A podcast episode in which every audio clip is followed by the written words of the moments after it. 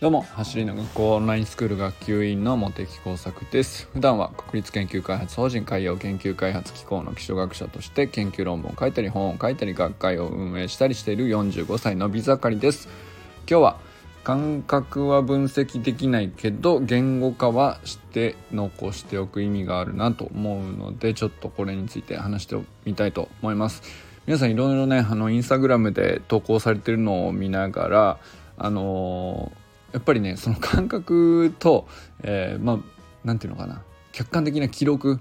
両方書かれてる方が多くて、えー、やっぱりこれはあのそれぞれ意味があるなというふうに思ったのでとってもやっぱり大事どっちも大事だなと僕はね思っていて。まあ僕自身もね実際そういうふうにしてきたつもりなんですけど。でも何がどう大事なのかは 実はあんまり、えー、はっきり分かってなさそうな気がしてきて自分がね。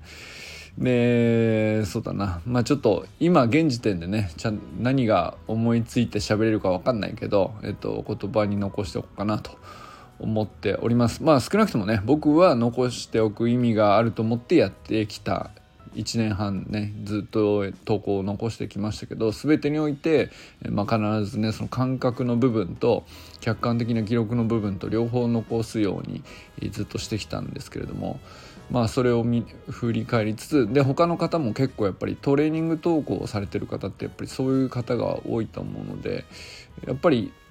あの意味が本人にとってねあるからみんなそうしてんじゃないかなというところをねちょっと探ってみたいなと思っております。ということで本題に入る前に大事なお知らせとして今月はですね橋の学校 YouTube チャンネルのご紹介を改めてしていきたいと思います。まあ、皆さんね橋の学校 YouTube チャンネル登録されてると思いますけれども毎週月曜日水曜日金曜日の20時に最新のスプリントテクニックの動画がアップされます。昨日ね18時って言ってしまいました。すいません間違えました。午後8時なんだけど18時と僕勘違いしちゃった。すいません。えっ、ー、と毎週月曜日水曜日金曜日の20時ですね。午後8時です。に動画がアップされますんで是非ね皆さん8時に待ち構えてお待ちください。で、ここでですね、まあ、最新のスプリントテクニックの習得方法ですとか、おすすめのフィジカルトレーニングとかストレッチとか、ウォーミングアップに関してね、えー、もう本当に出し惜しみなく紹介されているっていうのは、過去ね、あのずっと動画振り返ってもらえば分かると思うんで、えーまあ、現在ねチャンネル登録者11.5万人まで来ておりますけどもまだまだ伸び盛りですんで皆さんで、えー、盛り上げていただければなと思います。そしてまだね登録、まあ、もし仮にですよ。もし仮にそういう方いらっしゃったらですけども必ずお役に立ちますんでここは一つぜひあの登録をお願いします。またご聴へのねエールを込めて、えー、チャンネル登録とが動画へのね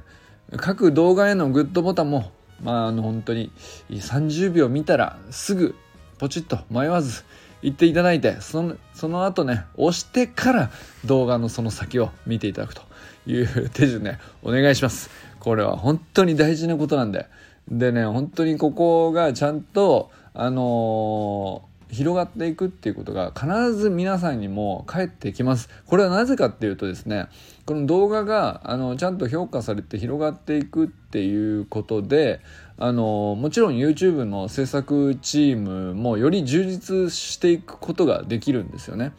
あの評価されていないチャンネルっていう風になるよりも評価されているチャンネルっていうことになる方がやっぱり、えー、動画にかけるねエネルギーもやっぱり大きくしやすいんですよね。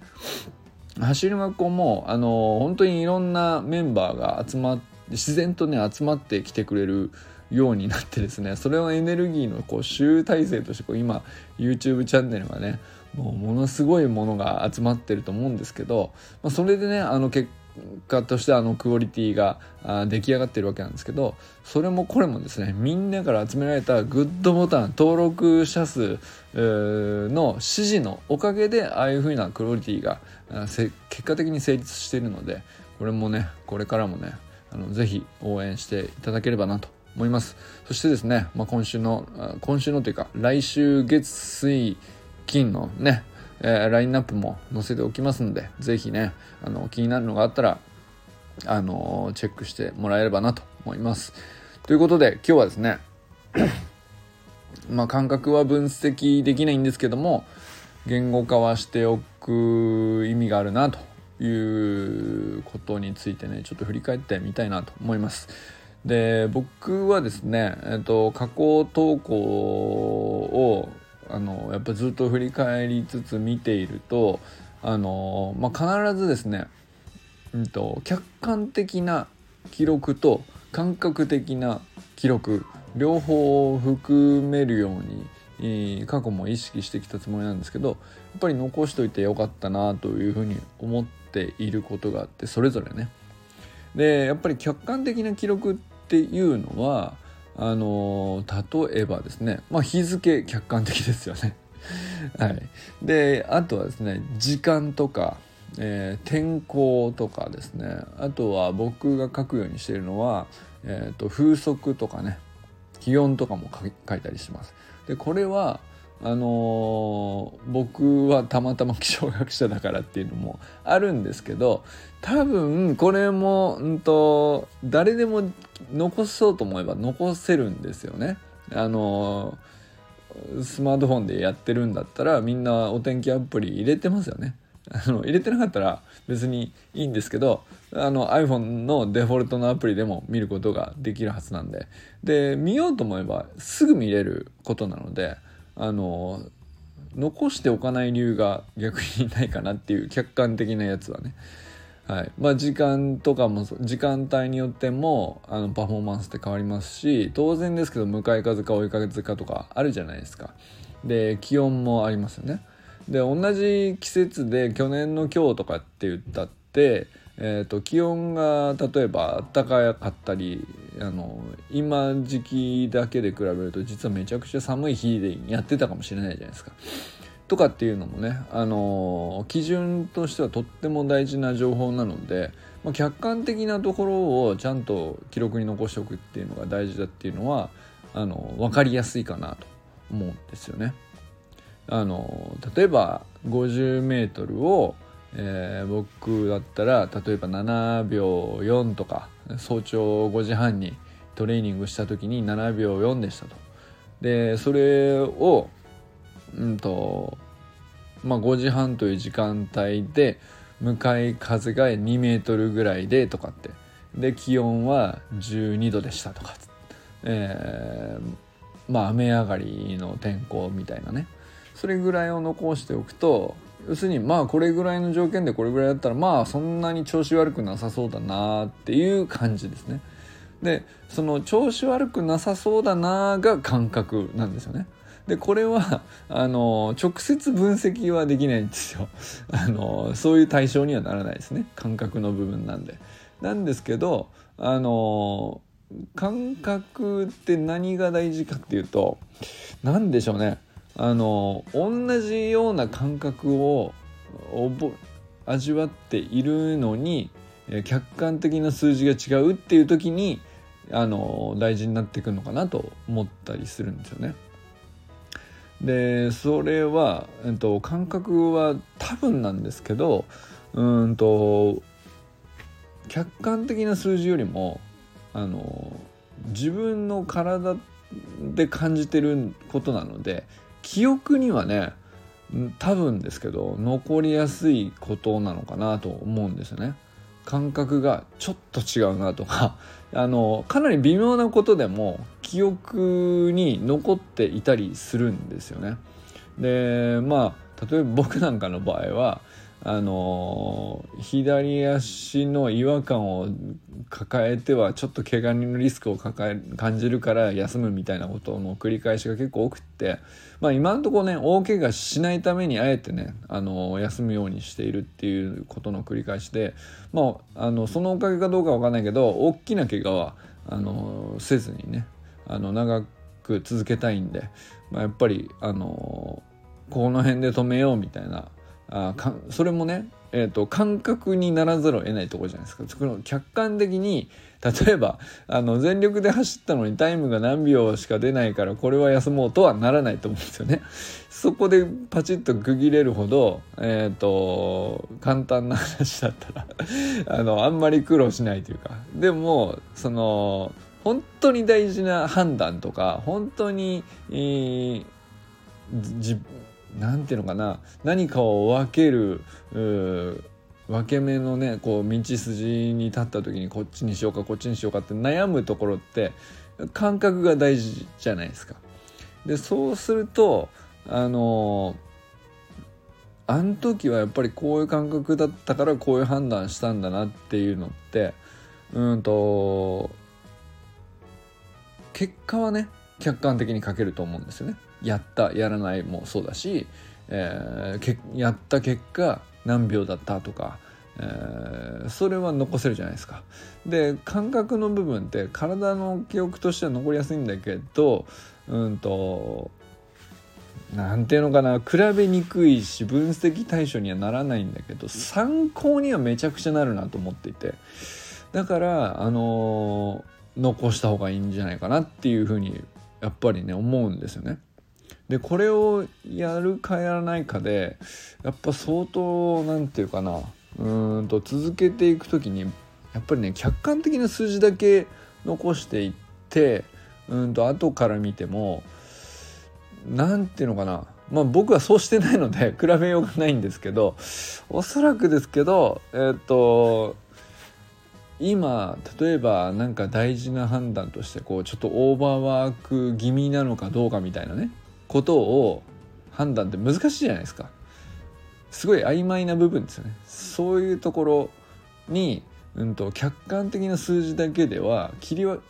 厳密には何て言うかパチッと切り分けられないことをその瞬間その瞬間で決めていかないといけないとかあると思うんですけどそういうところでねやっぱり言語化された当時の感覚みたいなのって僕はすごくうん自分にとってねあの1年前の自分がどう言っていたのかでどういう時にはこの程度にしていたみたいなのはすごく参考にしていますね。あのまあもちろんねそれが過ちだったらそれも参考になるしその結果ねあの余計痛めてしまったみたいなことがあればそれはじゃあやめといた方が良かったんだって話になるし、まあ、その結果翌週には復活できていたんだったらまあじゃあこの辺ぐらいまでだったらやってもいいんだなっていう話になるじゃないですか。でやっぱりですねこれは僕は特になんだろうなあの年齢いってるからなのかな フィジカルが弱いせいなのかもしれないですけどあのかなりね、うんと、僕は感覚の部分を、あの言語化するっていうことにはよ結構重きを置いていますね。なんていうか客観的な部分を記録するだけだったらもう僕はすぐ楽に当たり前のように、えー、できるので、まあ、それがね癖になっているのでっていうのもあるんですけどまあ、例えばなんですけど、えー、去年の11月20日の投稿とかだと何があるかな？え、ー、とまあ例によってね左左足首に違和感が出てるっていう日なんですけどまあ例えばアンクルホップは 30×2 セットみたいなあのメニューがあのー、あったんですけどもこれは違和感がちょっとあったので高く飛びづらかったので 20×2 に減らしたとかまあその程度のことですね。でも違和感っていう部分は感覚の部分ですよね。で結果 20×20 20 20×2 セットで中止したっていうのはまあこれは結果ですね。客観的な部分ですよね。あとは、えー、と 50m の、えーまあ、スプリントですね。でこれも、えーと60%で9秒2とか70%で8秒とか、えー、90%で7.4とかっていう感じで記録しているんですけど90%とかって感覚の部分を数値化しているんですよね。これ数値のようでいて感覚なんですよ。だけど、えーと、7.4はあのかなり客観的な数字だと言えると思うんですね。でこの両方が僕は大事だなと思っていてでえっ、ー、とまあこのアンクルホップをやった時には左足首に違和感があったんだけど90恐る恐るね出力を上げながらスプリントしてって、まあ、90%で7.4ぐらいまで、えー、出すということまでやってみた時に左足首の違和感も感じなかったからああよかったってなってるわけですね。それを記録してあるんですね。でこれはあのまあこれぐらいだったらあの要するに若干違和感があってもえー、血流がでこう活発になってきて温まってくればうんとまあ悪くなるっていうよりはむしろねあの普通にちゃんと走れるしあのやりすぎなければ全然安全な範囲だっていうのが結果的にこう振り返った時にあの分かると思うんですよね。まあ、そうするとまあ本当に、えーまあ、これ練習の時なんでこういうふうに探りつつ試したりやちょっといやうんできるかなと思いながら最後までやりきるのか途中でやめるのかとかっていろいろ実験ができるわけですよ。そうするとあのまあ感覚の部分と客観的な数字の部分といろいろ材料が揃ってそれを記録に残しておくことができるのでまああの本当に判断が大事な判断が求められるっていう時にはやっぱりこういうのはねあの自分にとって非常にあの大切な材料になるのかなというふうに思いますし何だったらですね、まあ、多分あの同じぐらいの年代で 同じぐらいのフィジカルレベルで同じぐらいのタイムの人同士だったらあの共有してねなるほどねと使ってもらえる部分もあるのかもしれないですね。まあ、あとはね僕はあのー、スプリントトレーニングは今月はねこうあえてねずっと休んでるんですね。休んでるんですけどまあ毎朝10分間ジョギングみたいなのはあのー、割と継続してまあまあ1日おきぐらいかな。あのでも毎日以前はやってたんですけど、まあ、今日今日やって昨日はやあのお休みしてみたいなぐらいの感覚ですね。で例えばですけど10分間やった時に10分間まあ軽く走るっていうあのまあ息が切れないぐらいに喋れるぐらいの感覚でっていう時に10分間走あの何も考えずにスッと走った時に何キロ走れるかっていうのは結構その体が軽いか重いかの指標にしてるんですね。で今日に関しては1.45キロ走って平均ペースとしては6分51秒で1キロ走るみたいなペース。まあ10分間走るとそれが1.45キロっていうことなんですけど、まあ、これは悪くないですね。なんか体としては軽めの方ですね。で僕の場合だと重い時はどれぐらいになるかというと えっ、と10分間走って1.34キロでなまあ1キロあたり7分27秒ペースとか、まあ、かなりゆっくりになります。これはまあだからどっかに違和感を抱えていたりとか実際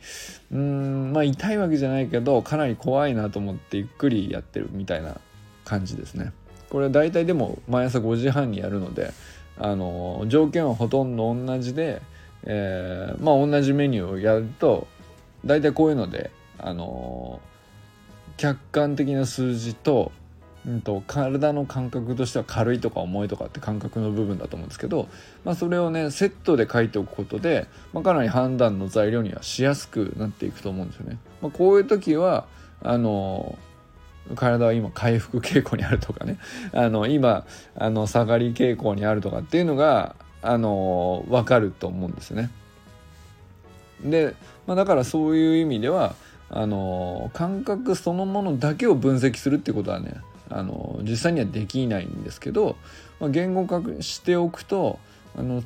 客観的な数字とセットにした時にあの分析というか判断の材料としては非常に有力になるよっていうことが僕のあの考えている意図かなと思ったりしてます。そうするとねやっぱりねあの他の人にアドバイスを求めるとかっていう時もやっぱり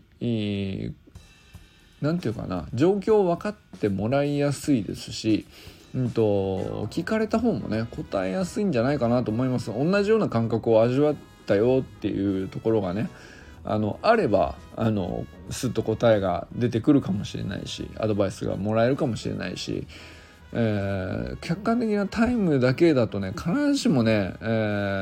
ー、じゃあなんて言ったらいいのかそれ場合による前提によるみたいなあの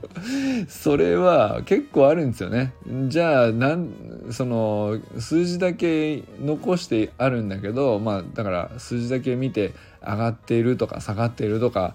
あるかもしれないね。それだけでアドバイスできる内容もあるかもしれないけどそうじゃなくそれだけだと、えっと、ど何が前提になってるかによって結構そのタイムの意味とかって変わってきちゃったりするのであのやっぱりねあのでできるだけ自分のあの思いつく範囲のことで、えー、まあもしねお子さんとやってる親子でのことであればあの今日どうだった？っていうあのうままあ気持ちよく走れたかどうかとかね。もうほんと些細なことでもいいのであのまああとは子供の表情であるとかあのノリノリで言っていたとかちょっとあのうん後ろ向きだったかもしれないなみたいなこともあるかもしれないですよね。乗ってないなみたいなのとかってあるかもしれないですけどそれもそれぞれねあのー、感覚かもしれないけど言語化して残しておく意味はあるんじゃないかなと思ったりしますね。まあ、そうそうするとやっぱりあの土俵を同じ風に揃えて他の人と話しやすいですしコメントしてもらいやすいとかねあといいアドバイスが集まりやすいとかやっぱりそういういろいろいいメリットがあ増えていくんじゃないかなと思ったりしております。ということでね今日はあのかなりもやっとした話になっちゃったけど僕としては結構大事にしているところでで他の方のトレーニング投稿とか見ていてもやっぱりすごく大事な部分だしあのなかなか話されないことなんですよね。そのもやっとしているのでコンテンツになりにくいと思うんです。な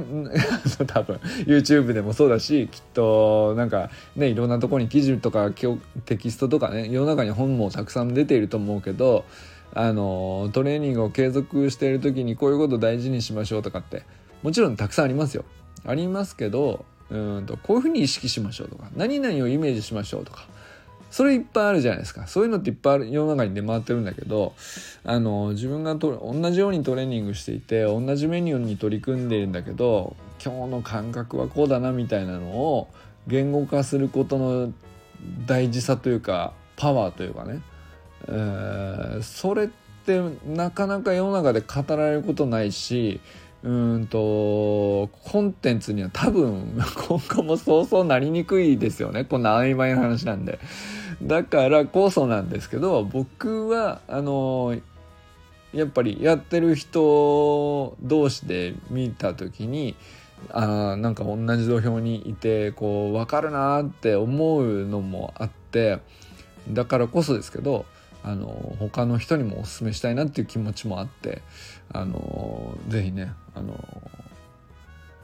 これから何かやる時にね多分スプリントだけじゃないと思うんで本当に自分がとあの成長したいと思って取り組んでいることであればやっぱり、えー、言語化するっていうことのねメリットはきっと感じてもらえるんじゃないかなと思ったんで喋、えー、ってみました。ということで今日はね感覚は分析できないけど言語化は残していく意味があるという結論決まりきった話を あのあえてねあのまあ、出落ちみたいな感じになりましたけど、あのちょっと話してみた、見ました。ということで、これからも最高のスプリントライフを楽しんでいきましょうバモス